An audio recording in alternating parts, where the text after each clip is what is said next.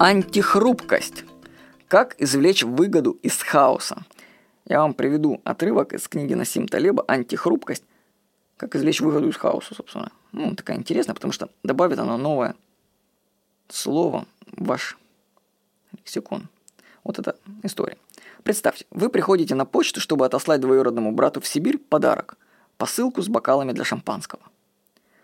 Так как в пути посылку могут повредить, вы просите поставить на упаковку штампы, обращаться осторожно, ломкая, хрупкая или не кантовать. И так еще красное, чтобы заметно было. А что нужно писать на посылке с совершенно другими свойствами? Какова противоположность хрупкости? Почти все отвечают, что хрупкости противоположность неуязвимость, эластичность, твердость или что-то в этом роде. Но эластичное и неуязвимое их родственники – это объекты, которые не ломаются – не совершенствуются, так что нет никакой нужды снабжать их штампами. Вы когда-нибудь видели посылку, на которой большими зелеными буквами было бы написано «неуязвимая»? Если рассуждать логически, противоположностью хрупкой посылки будет такая, на которой написано «кантовать» или «обращаться неосторожно». Содержимое подобной посылки не только не повредится от встрясок и широкого спектра, спектра стрессовых ситуаций, оно даже станет лучше прежнего – Хрупкая посылка в лучшем случае прибудет неповрежденной. Неуязвимая избежит повреждений при любых обстоятельствах. Противоположность хрупкость – это объект, который в худшем случае останется неповрежденным. Мы присвоим такой посылке статус антихрупкая.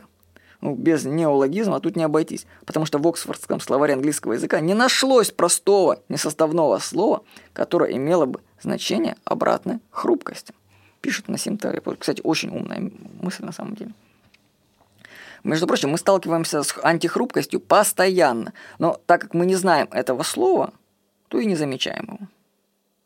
Например, информация в интернете обладает антихрупкостью. Чем больше запрещают информацию и ограничивают к ней доступ, тем технологичнее создаются средства для ее распространения. Например, появляются торренты и магнит-ссылки.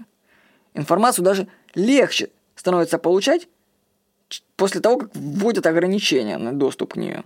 То есть информация по природе своей антихрупка. Кстати, Россия, как страна, обладает антихрупкостью. Чем больше на нее давят, тем она сильнее становится. Страна крепнет, когда испытывает внешнее давление. Ну, вспомните последствия войн с Россией.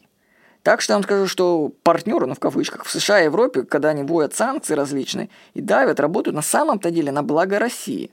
Они даже, можно сказать, добро в каком-то мере нам делают. Потому что антихрупкая вещь при воздействии на нее негатив, она только улучшается от этого.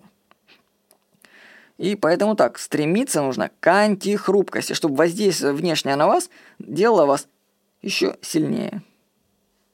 Так что рекомендую прочитать книгу Насим Талеба «Антихрупкость. Как извлечь выгоду из хаоса».